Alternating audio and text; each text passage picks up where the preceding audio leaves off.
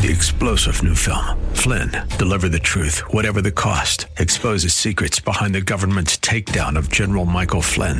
Flynn knew what the intel world had been up to. He ordered the first audit of the use of contractors. This set off alarm bells. He told the truth. He was the most dangerous person for Donald Trump to hire. They had to get rid of Flynn.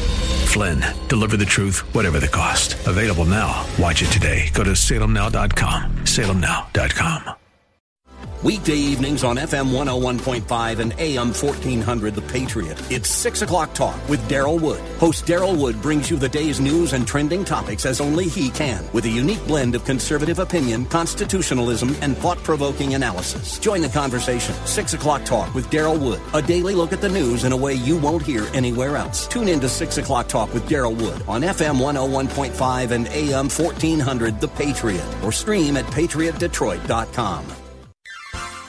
You are in in what part of the country? Southwest Colorado. Wonderful. How are you picking us up? Oh, I stream you guys on my uh, iPhone every day. Fantastic. Um, I, I am a resident of Sterling Heights, but uh, I frequently come to Southwest Colorado. I am just thrilled to be hearing from you out there in Colorado. Continue to listen, tune in again, and call at your earliest convenience. Godspeed. Run to Win with Daryl Wood, Monday through Friday at 4 p.m. on Faith Talk Detroit.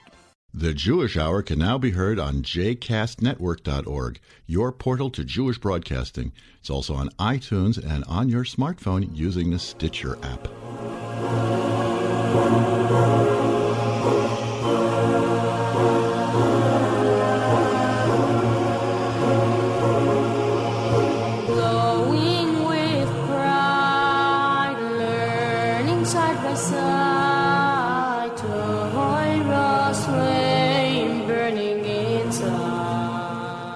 Welcome to the Jewish Hour. I'm your host, Herschel Finman. We've got a great show for you today. In this half hour of the show, we will be uh, interviewing author Phyllis Goldstein, wrote a book called A Convenient Hatred, a book about a treatise on anti Semitism. Fascinating work. I'm sure you're going to enjoy this interview. We've got, we're in the middle of three weeks. We're playing a cappella music, and I happen to find some very nice a cappella music. Yes, indeedy. You're going to love that too. We have insights into the portion of the week, which is the book of of Deuteronomy. One one as we're starting it, and we're going to talk about maybe some three weeks, which is what we're in. We have a story which blew me away when I first saw it. Before we do anything else, let's go right to the news.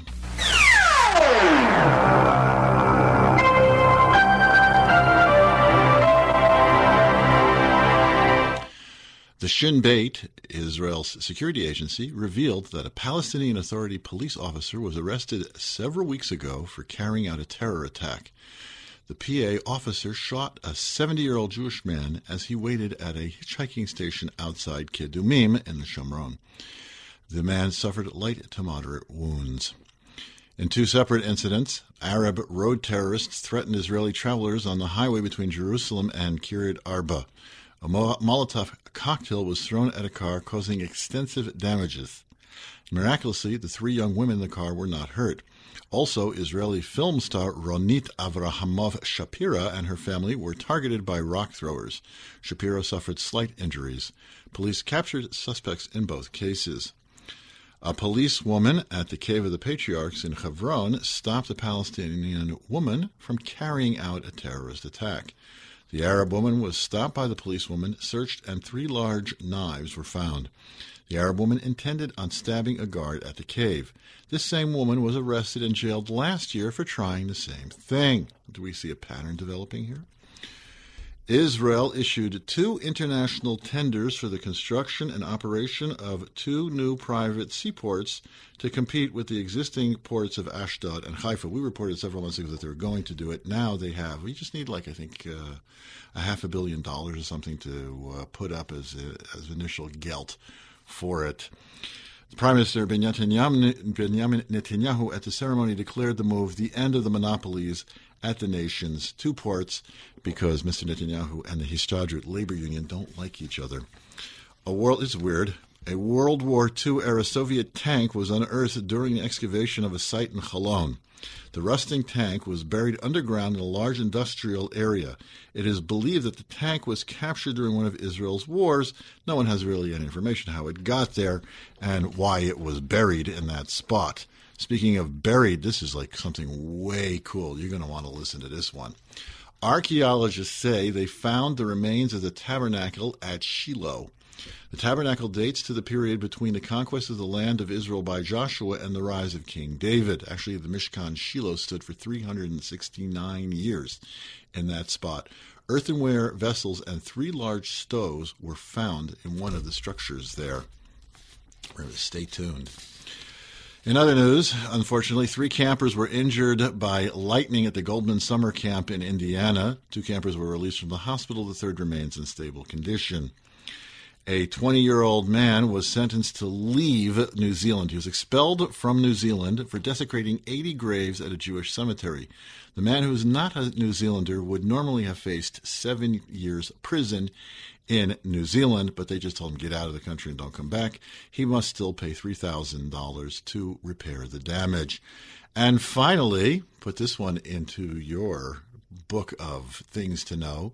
Legendary musician Leonard Cohen, who happens, of course, to be Jewish, rescheduled two shows on an upcoming tour because they fell on Rosh Hashanah and Yom Kippur. The 78 year old singer songwriter apologized to fans for moving performances in Leeds and London and those September dates. But all tickets purchased will be honored for the days following when Mr. Cohen will be singing those songs that he sings. And that's the news. Some of the best jobs in the world are in the radio and television industry, and you too can join the workforce in as little as eight months when you complete your hands on training at the Specs Howard School of Broadcast Arts located in Southfield, Michigan. At Specs Howard School, students get to play and learn at the same time. Imagine spending your class time behind the microphone, spinning music and hosting your own radio show, or designing and lighting a set for your own TV program, running a camera, learning to edit, directing a program. When you go to Specs, your day will be anything but dull. And if school is this fun, imagine how exciting it is to work in the growing industry. In addition, the credits you earn while attending Specs Howard School are currently accepted at 14 area colleges and universities. If you've always wanted the best job in the world, call for a tour of Specs Howard School at 248 358 9000. That's 248 358 9000 or visit them on the web at specshoward.edu. Specs Howard School of Broadcast Arts. This is where you start. Herr Schulten, and here you are listening to the Jewish Hour. We have online Phyllis Goldstein, who has recently authored A Convenient Hatred, The History of Anti-Semitism. How are you, are you today, Dr. Goldstein? Um, you can just refer to me as Phyllis, but I'm fine, and I'm really excited to be on your program today. Oh, it's, a, it's our honor and pleasure. So we're talking. This is a history of anti-Semitism. So I guess the first question would be: Is how old is anti-Semitism, Phyllis? Well, no one knows for for sure, but it certainly dates back to ancient Greek and Roman times at the very least. Mm-hmm. I would always there think that it would have been that as long as there have been Semites, there have probably been anti-Semites. well, since there are no Semites in the world. It's a language group. It's not a, a group of people. Um, it, it's been around as long as people have identified themselves as Jews and lived outside of of Eretz Israel. Mm-hmm. So the that's an interesting thing because I remember as a kid. Uh, I must have been in fifth grade. The uh, there was there was a uh, an Arab spokesperson who stood up and said, "How can you call us anti-Semitic when we are also Semitic?" So that that was really just in a uh, that was a non sequitur, I suppose, on his part. Yeah, uh, the term anti-Semitism has never been used against another group of people. Even uh, um, clearly, Arabs speak a Semitic language, so do Ethiopians, but. the term anti-Semitism has only been used as an attack on Jews. Mm-hmm. Let's let's the idea since we're talking about anti-Semitism, I have a whole list of questions that I want to get to, but let's just free flow a little bit over here. We have people like Ahmadinejad who says that he's not anti-Semitic, he's anti-Israel. He loves the Iranian Jews. He keeps them all sequestered and, you know, keeps them with the same lack of rights that Muslims have kept Jews without rights for thousands of years already. And, but he's not anti-Semitic. Can, is there that jargon that is that like acceptable? How would you like to comment on that, uh, Phyllis Goldstein? Um, it's it, it's easily. I mean, it is possible to be um, anti-Zionist without being anti-Semitic, but I. But obviously, he has crossed a number of lines, and from him, it's it strikes me as disingenuous mm-hmm. to suggest that it's only Israel um, that he objects to. Okay, so in looking back in your studies, let's go back to history. Okay. And, and looking and looking back historically, what type of source material are, are you seeing? Did did you use to find the evidence of anti-Semitism going back as how far back you went? Um, we used documents. We used um, writings of the period to try to trace back where we saw evidence. Um, one of the earliest, the earliest case that I document took place on a little island in the Nile River called Elephantine. Um, Jews lived on that island for a very long time. They were hired by the Egyptians originally. Um, Jewish um,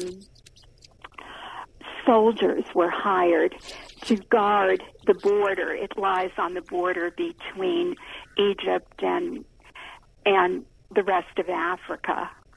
Um, and those Jews were were hired soldiers. They were not alone. There were also companies from Syria and other parts of the Middle East in those days.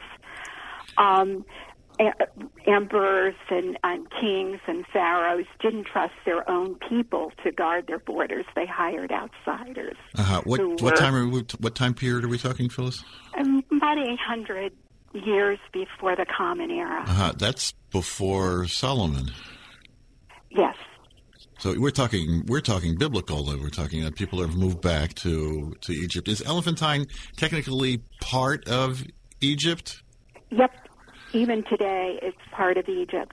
Um, 800 years is wrong. It's probably closer to um, three or I'm trying to find a date.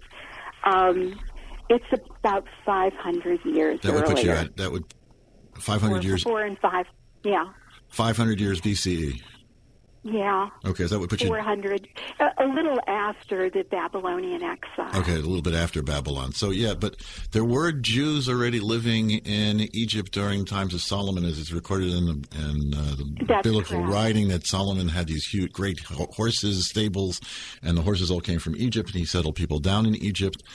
The the great um, Jewish city at that point was Alexandria, which one I would thinking of. Any what's what's going on in Alexandria with the Jewish community? Alexandria, a little later, around Roman times, has a number of pogroms that people talk about. And the word pogrom, of course, doesn't exist at that time period. But it grows out of rivalries be- that took place in Alexandria between the Greeks, the Jews, and the Egyptians. Uh, was it like a, what would you say, uh, pardon the crude expression, like turf wars? Yeah, it was very much turf wars. Um, not not entirely. A lot of it is culture clash. Um, for example, on to go back to Elephantine, um, Jews in Elephantine built a version of the temple, and some people think that the reason Jews went to Elephantine was because they didn't they had a disagreement with the priests at the temple. And so they built their own and they conducted sacrifices there. And they sacrificed rams. Mm-hmm. And the god of Elephantine, the Egyptian god of Elephantine, was the was the ram. Oh, that's not good. That's not very no, good that was at all. not no. good, and it it caused some friction on the island, and that was under Persian rule still. But in during Roman times, it was very much a turf war between the Romans, um, between the Greeks and um, and the Jews and the Egyptians for um, for status in the city. Uh, is there? Our guest is Phyllis Goldstein, who's written a book of Convenient Hatred: The History of Anti-Semitism. Is there archaeological evidence of this people, the the Jews living in Elephantine, five hundred years ago? They've found temples and other things like that. Describe that if you could, There- Phyllis. There's not only um, there is not only the remains of that temple, but there is also um, there is also documents that have been found uh, in on Elephantine, like much of Egypt. It's dry and desert-like, so documents were well preserved. And um, we have, and I quoted in the book, a petition that the Jews of Elephantine wrote um, to the Persians who ruled Egypt at the time they were their temple was destroyed by a group of Egyptian rebels, and demanding that they be allowed to rebuild it because they had protected the interests of the Persians at the time. Mm-hmm. So we, we have physical evidence. We've also found wills and other documents that suggest that there was a thriving Jewish community on the island um, that interacted with the other groups on the island, but were very protective of their rights. Mm-hmm. How is anti-Semitism manifested differently over the course of the millennia? Yeah. Explain how, please. Um, early on, a lot of it is is rooted in cultural differences um, of the kind that I just spoke about. Um, Jews sacrificed the ram. People on the island worshipped the ram as a god. That's a cultural clash. What happened in Alexandria, not only once but many times when there was rioting, was a power play between Jews, Greeks, Egyptians, and and that was that was part of the times. Um, there is also something that historians called it the language of the times, the rhetoric of the times, and it was to exaggerate differences. So a lot of the stereotypes and myths about Jews in those days were exaggerations. I mean, we hear beginnings of of the blood libel. There is a notion that Jews murdered um, a Greek. They fattened a Greek and murdered him. It was never a specific Greek. It was always in very general terms, but was one of those stories that lie beneath the surface. No Jew was ever killed for for that. There were no uprisings over it, but it was a part of the language of the of the era was to exaggerate the faults of of whoever was a rival group. But those those words take on different meanings at other times in history. Mm-hmm. Well, let's skip up to like the, the Greek period and Roman period. Do we Okay. find do we find things in like classical writings? I have to confess that I actually have not read anything more than the crypt notes on the Iliad and the Odyssey. Do we find in the major Greek works of philosophy, Aristotle, Plato, Socrates, and further, any any type of reference or inference to to Jews and how the general populace should uh, treat them? No. No. Oh, thank God. No. they were seen as not different from other groups that the Greeks conquered and later the Romans conquered. Um, it's it's anger against uh, not anger, but but sometimes contempt, sometimes anger a lot of emotions about a people that you're either about to conquer or have conquered. Mm-hmm. And, and it's not that different from the way they regarded other groups of the time. In other words, Jews were not singled out in a particular way until well into the Roman period, and even there, it's kind of iffy. There was a popular notion at the time that when you conquered a people, they have, they've worshipped your gods. Mm-hmm. And Jews refused to do that. And that's the conflict with Rome to a large degree, was that Jews refused to accept the gods of Rome. Mm-hmm. It's what we learn, you know, in Sunday school and Hebrew school. Um, and it's true, they did. And, and that set them apart. Mm-hmm. Yeah, the uh, what about the the idea? I've I've often pur- purported and had various discussions with people the statement that the Jews believe they're the chosen people based on on biblical verses, B'nai Bechori Israel, Yisrael, my son, my firstborn Israel, etc. Ata Becharta Right. Mikol Ha'amim, you are the chosen of all the nations. Is there any link between how we perceive ourselves in the world and anti-Semitism, Phyllis Goldstein? I don't believe so. Um, I, I, I know that Christians have used the notion of chosenness um, against Jews, but is it that root or the cause of anything? I don't think so.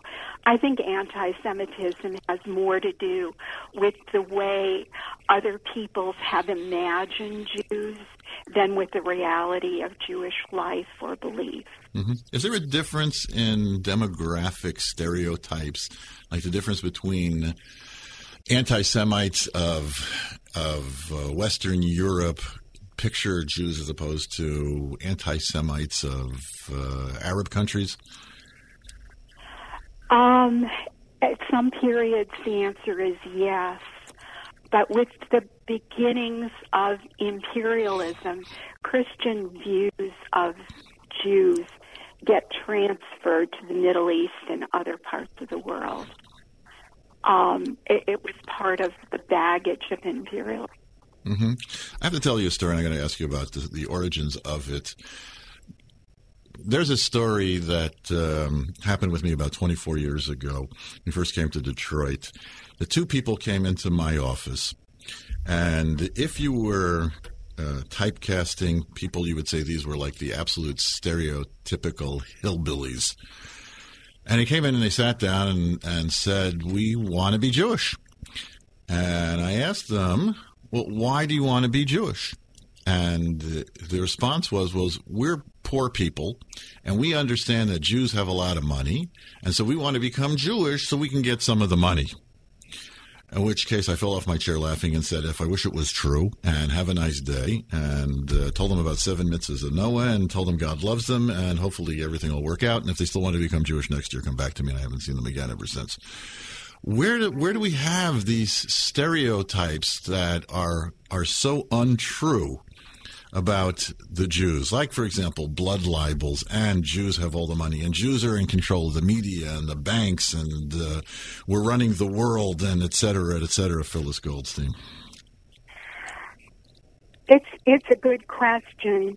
The ones about money begin in Europe, and it has much to do with the fact that Jewish occupations were limited to jobs that that Christians did not want to take on for themselves, including money lending, which was regarded as as an unchristian thing to do, though Christians later took it over. But early on, that became a Jewish occupation, and that and that created new tensions within Europe. It did not happen so much in southern Europe, in places along the Mediterranean, um, nor did it happen in um, the Arab world, but it was very much a part of of both Western and Eastern Europe in, to the north um, during the Middle Ages and and that and once that stereotype took hold, it had a lot of power. The conspiracy thing can really be traced back even farther. I mean, it's implicit. We were talking earlier about the Greeks and the Romans. Um, it was a part of Greek and Roman times as well that the Jews are clannish; they stick together. Um, they, if one Jew is in trouble, other Jews will come to their aid, Mhm. and to some degree, that was true. That's a good But thing, though, no? It's all good things. You know, what do they say that your your strongest asset is also your weakest um, is your greatest weakness. Um, so it's true, but the notion of clannishness in other times begin of you know are Jews disloyal to the to the country in which they live. Um, the notion of a conspiracy. Um, how could Jews do this? Well, they conspired against us. In the blood libel material, the tales about blood libel and ritual murder, the notion that Jews all over the world are conspiring to to kill a Christian child or or whatever is is a part of that is a part of that myth is that there is a conspiracy among Jews. And conspiracy theories take root in every society. Um, and a Jewish conspiracy is something that you find in almost every age. The blood libel was considered a Jewish conspiracy. When the plague hit Europe and the Middle East, in the Middle East, it was seen as something that hit all groups within a society. And we have accounts of Jews, Christians, and Muslims praying together. In Europe, people turned against the Jews, and after they killed off the Jews in a town, they turned on priests and believed that priests were conspiring against them. So, but the notion that whatever goes wrong has someone has to be to blame runs through the history of anti-Semitism. hmm The there the um, buzzword which has been floating around this country probably the 40s, the 30s, is that the way to combat anti-Semitism is through education and through dialogue and opening up means of communication. And is there uh, any validity and merit to say that these are, are valid ways of combating anti Semitism since they've been saying it since the 30s and 40s? Well, actually, I said it before the 30s and 40s. Um, but yeah, I think there is some val- validity to that.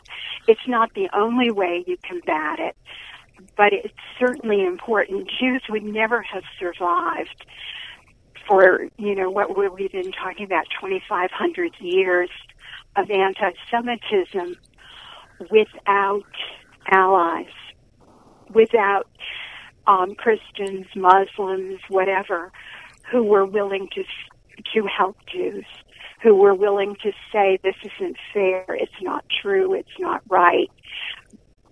The problem is there are very few such people in any group, but there is no way that Jews could have survived without it. Okay. They were such a tiny minority in Europe. Okay, I'm going to throw you a, a curveball. Let's see how you handle this one. Is looking back at the annals of history till now, what would you say was the country that was the most friendly to its Jewish inhabitants, and why? Most friendly. Yes. And why? Yes. I mean, in other words, the least anti-Semitic country. The United States, I would say. Okay, present day United States up to like from the uh, for the last Well, 300 even years. even in the periods when um, when there were certainly open discrimination against Jews, it was never of the of the um, the veracity and the anger and the intensity that you saw in Europe. hmm It was there. We did have like there was, there was there was a movie. I'm trying to remember who the movie was with. It was about a um, a person who masquerades as a Jew on a magazine. It was from like the 40s or something like that to show that how Uh, uh, anti-Semitic. the Cary Grant movie, Maybe. Well, if you tell me the name, I might uh, uh, remember. it. Gentleman's Agreement. There you go, a gentleman's agreement. So the anti-Semitism was there, but it was sort of like, well, we hold our fingers up when we drink our tea, and we're not gonna, we're not going to bloody our fingers, but we're not going to have uh, we don't we're not we're not philo Semites either. Right. In fact, the British call it, um, um, what is it? There's a name for it, polite anti-Semitism. Yeah. hmm Okay, let's talk about the book. You've written a convenient H- hatred: the history of anti-Semitism. What was your impetus in, in writing this book, Phyllis Goldstein? Um, it was it was one of those occasions when my professional and personal interests came together. I work for an organization called Facing History and Ourselves. What we're a nonprofit educational organization that believes in the importance of linking history to the moral questions that we face today. And our primary case study is the events that led to the Holocaust. Mm-hmm. And we found in teaching that history that people know very little about anti Semitism, and that's true both of Jews and non Jews. Um, and it's hard to understand what happened in Europe in the 1930s and 40s without understanding the history of, of anti Semitism. And we also believe that if you don't confront a history, you're never going to be able to overcome it. And so we we were aware of the need to look at this history in in a in an organized and and serious way. Um, at the same time, personally, I was I had always thought that anti-Semitism was something that my parents and grandparents experienced. I saw it as something that was more fringe kind of thing in the world today. I began to change my mind around the year 2000, and particularly in 2001 with Durban, mm-hmm. with the kind of rumors that that swirled after 9/11, with the murder of Danny Pearl in in in Pakistan. And suddenly it didn't seem fringe to me anymore. It was as if that polite anti-Semitism that you were talking about had really come to the surface and was very, very dangerous. Mm-hmm. And so this book sort of grew out of that of that cross section of my my professional interests and my my personal concerns. hmm Intriguing title: A convenient hatred. The the adjective convenient. Could you explain that, please, Phyllis? Um, it's convenient, obviously not for Jews, but it's convenient for the larger society. We know that anti-Semitism rises in times of discomfort, anxiety, fear. Um, when people are looking for someone to blame, and all that it takes to set it off, because once those myths and and and stereotypes get rooted in a society, it becomes so easy, so convenient for a king, a priest, um, a charismatic speaker, a rabble rouser, to to electrify a crowd by saying, "This isn't our fault; they're to blame." And they, for too many years, have been the Jews. Gotcha. Okay, we're gonna, we're we're out of time uh, with this segment. This has been actually fascinating. I could go on for another twenty minutes. But okay, I would I would like to say that I'm going to be speaking about anti-Semitism at Michigan State. Oh, on yes, February 13th February thirteenth, and at 7:30 in the evening. do you have the uh, the site on uh, Michigan State? Michigan State I is about the size of Brooklyn. I do not have the site yet. Um, but if they if, if people are interested in coming, it should be available from. It's being sponsored by the Department of Jewish Studies at Michigan State. Great. If people want to get a copy of Convenient Hatred, should you give us a website, please, Phyllis? Um, you could go to Amazon.com to get to get a copy, That's easy. or to any bookstore. They're available at bookstores. Terrific. And the website of your organization? Is faith and history one word dot org. Okay, terrific. We want to thank you so much for coming on and enlightening on, on us and uh, continued success in all of your endeavors, Phyllis Goldstein. Okay, thank you very much, and it's been a pleasure talking to you. Take care. We're going to take a quick commercial break and we'll be right back. You're listening to The Jewish Hour. Chiropractic healthcare offers patients the advantage of a safe and natural method of healing without the use of drugs or surgery. People of all ages, including children, benefit from chiropractic's unique approach to health. Call area code 248-557-1818 today to find out how chiropractic can benefit your family. At the Solomon Chiropractic Center, we especially love children. All kids should have their spines checked periodically throughout their crucial growing years. Growth on a crooked foundation will create a crooked spine and become harder to correct later in life. Kids love to get adjusted at the Solomon Chiropractic Center. And hey, moms, did you know that chiropractic offers a safe, drug-free approach to helping with the many pains women often get during and after pregnancy? We even have special tables which open up so pregnant women can lay on their stomachs. We treat moms, dads, children, and grandparents with arthritic pains, neck pains, back pain, and headaches. People of all ages, including kids, benefit from chiropractic. Come experience the natural method of healing without the use of drugs or surgery. Stop living in pain. Call area code 248-557-1818 today for a free consultation at the Solomon Chiropractic Center to discuss you and your family's health needs. Remember, 557-1818. That's 557 hi hi. Herschel Finman here. You're listening to the Jewish Hour. This is the last week for the Shalom Wayne raffle. Shalom Wayne is a part of the umbrella organization, which umbrellas over the Jewish Hour. You could win $100,000. Just go to rabbifinman.com. Tickets are $100 for one, 180 for two, three is 250, seven is 500. $1,000 will get you 15 and 1800 will get you 30 tickets in this wonderful raffle. Do it immediately. Don't delay. Um, if you want to try sending me a letter with the uh, requesting it, we can try and get you in, but you'd have to get that in tomorrow. So uh, the deadline is the 11th. So if you're in the, in the immediate area, you could mail me a check to 14,000 West Nine Mile Road, Oak Park, Michigan 48237. As promised. We've got some wonderful Jewish music for you. This is Joseph Karduner, who is an Israeli recording star. This is actually a famous song that he did a cappella many years ago. It's called Shir Hamalot. It's one of King David's songs of ascent.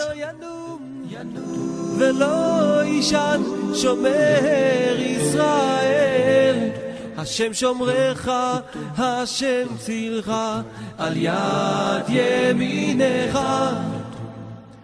יומם השמש לא יככה וירח בלילה השם ישמורך מכל רע ישמור את נפשך. השם ישמור צאתך ובואך מעתה ועד עולם.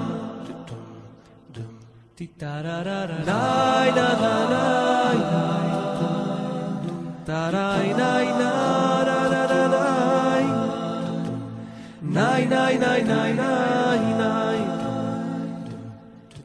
nai na na nai tarai nai na na na na nai tiri na nai nai nai nai nai nai hai nai nai na na nai הנה לא ינום ולא יישן שומר ישראל השם שומרך, השם צילך, על יד ימינך. יומם השמש לא יככה וירח בלילה. השם ישמורך מכל רע, ישמור את נפשך. השם ישמור צאתך ובואך מעתה ועד עולם. השם ישמור צאתך ובואך מעתה ועד עולם. Want assurance of quality and excellence in kosher? Look for the Michigan K on the label. What's it look like? The Lower Peninsula of Michigan with a K. It's the symbol of the Michigan Kosher Supervisors. Go to their website, mikosup.com, that's MI for Michigan, KO for kosher, and SUP for supervisors, mikosup.com, and find this month's featured products. You'll find Michigan K products wherever fine food is sold, especially at Natural Food Patch on West Nine Mile Road in Ferndale. Herschel Finman, here you are listening to the Jewish Hour. Let me just back out. I know you want to listen to music. This is the Maccabeats. One day.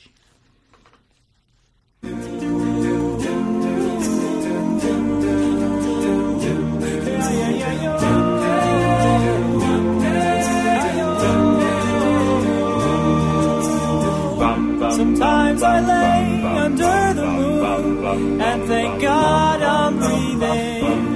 And I pray, don't take me soon, 'cause I am here for a reason. Sometimes in my tears I drown, but I never let it get me down. So when negativity surrounds, I know someday it'll all turn around because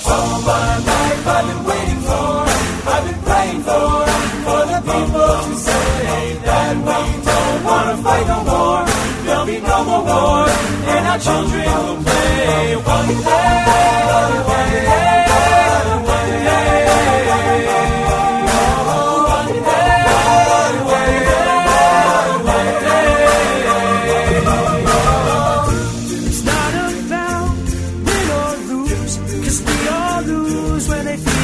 souls of the innocent. Blood drenched brave men keep on moving though the water stay raging. Your way. It might drive you crazy, but don't let it phase you. No way, no way. Sometimes on my tears I drown, but I never let it get me down. So when negativity surrounds, I know someday it'll all turn around because all my life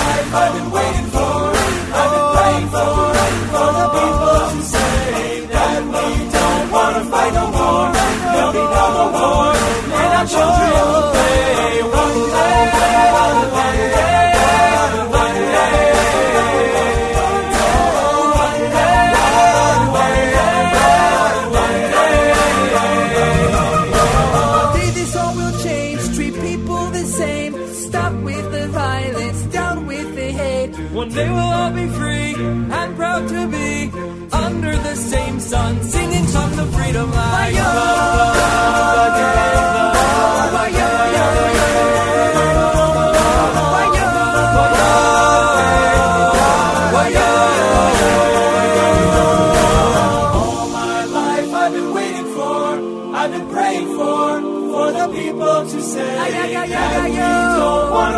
There'll be no more wars, and our children will play. One day, one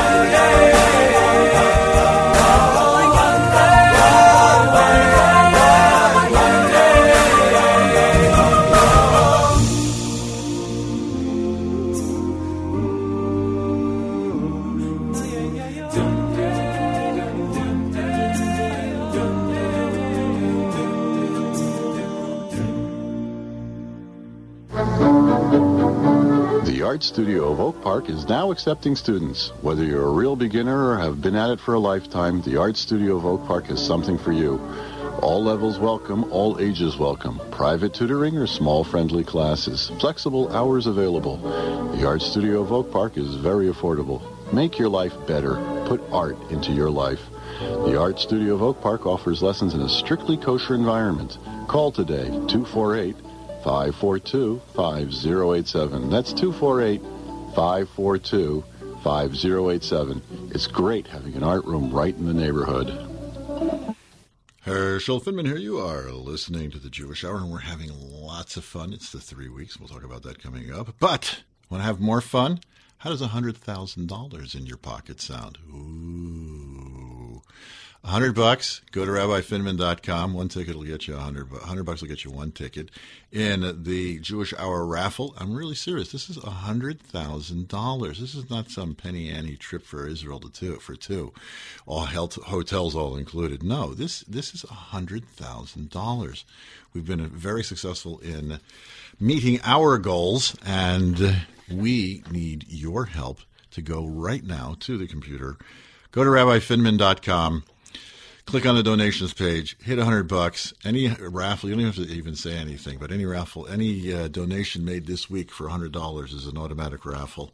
So do it today. Don't delay. If you want, you can still get it in via snail post by sending your contribution of $100 or 180 or 250 or 500 or 1000 or 1800 to the Jewish Hour 14000 West 9 Mile Road, Oak Park, Michigan 48237.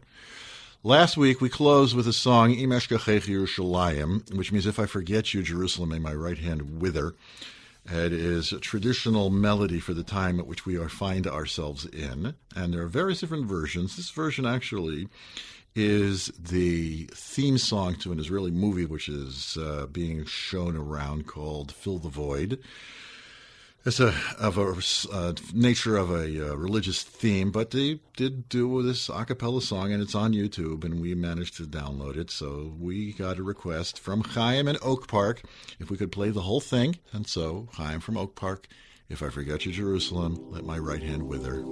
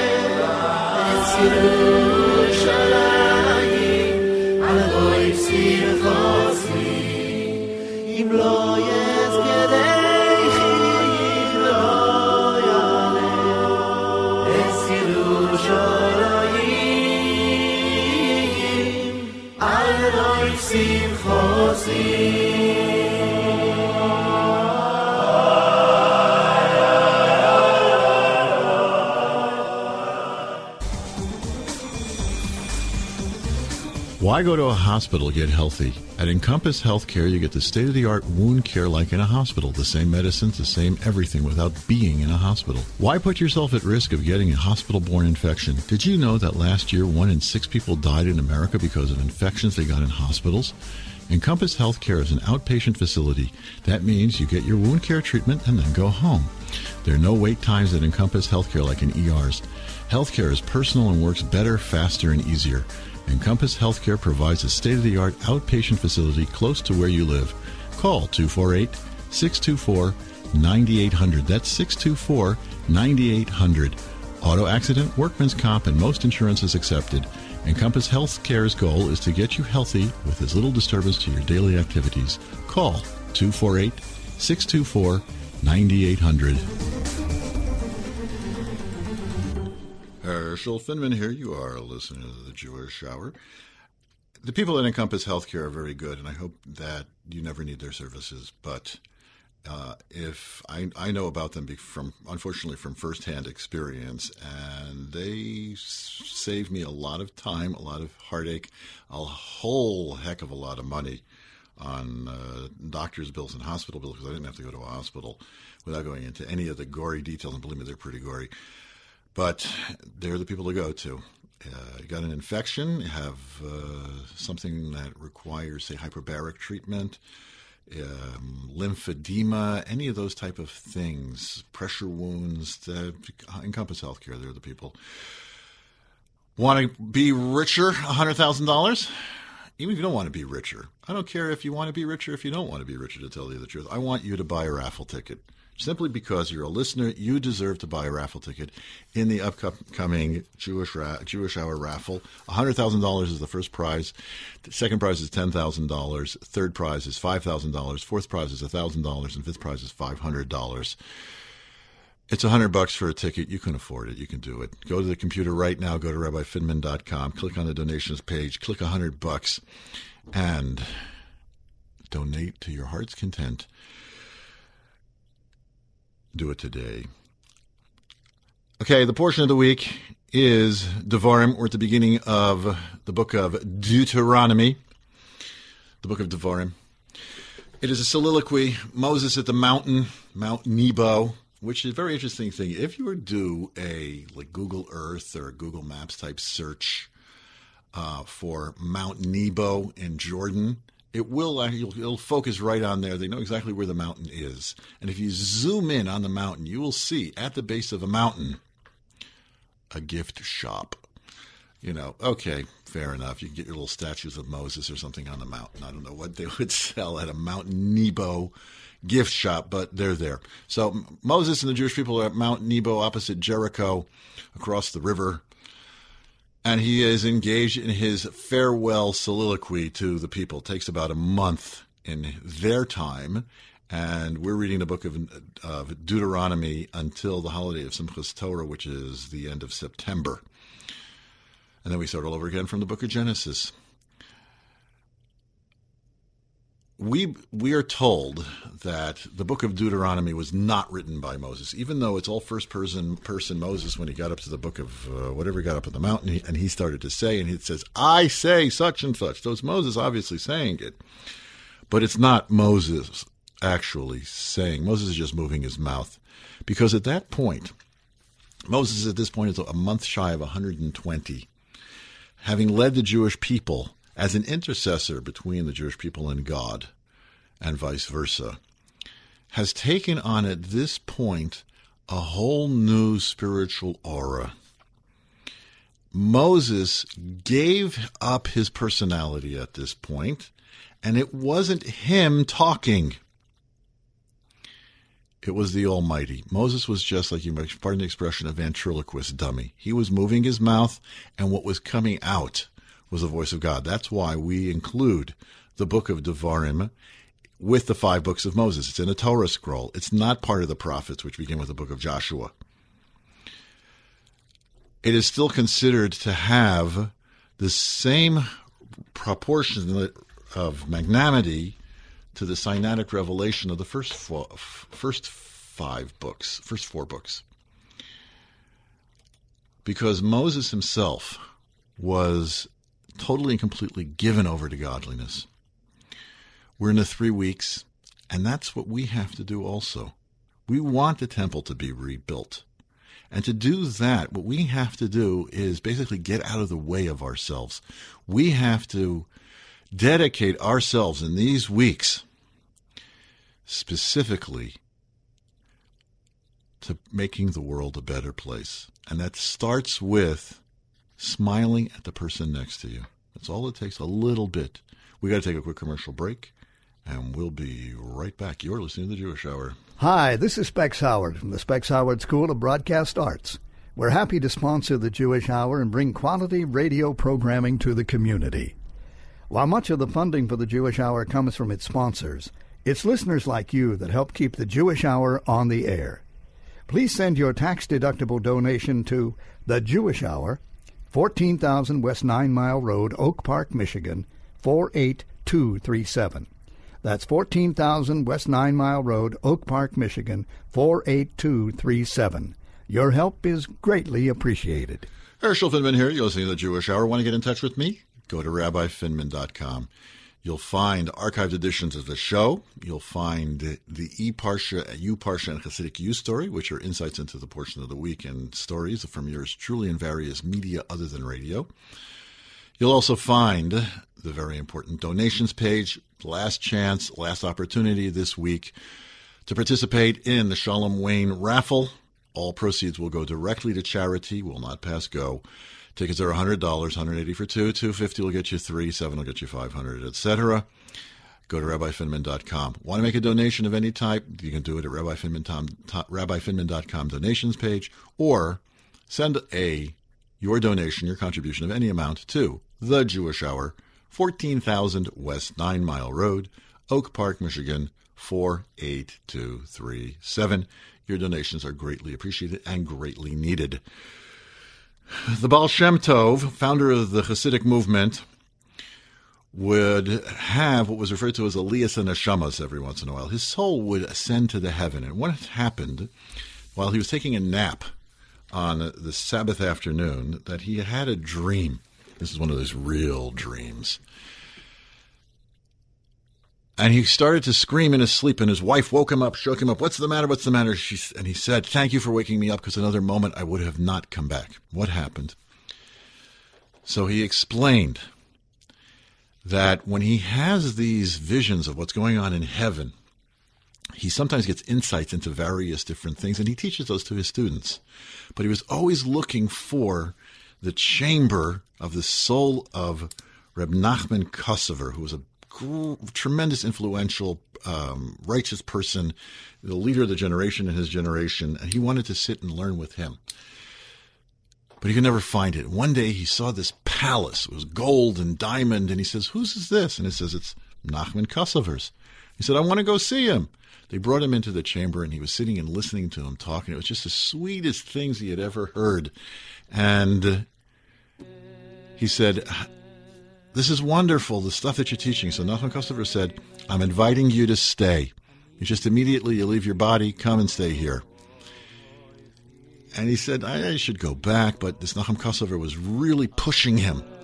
And he told his wife, I was just about to say yes. And the only thing I could do is let out a scream, thank you for waking me up because my job in the world is not yet done. We are done. Thank you for tuning us in for this hour. We hope we had a chance to entertain you a bit. We hope you had a chance to educate you a bit. We hope you have a great week. And we hope to see you again back next week. Take care. Three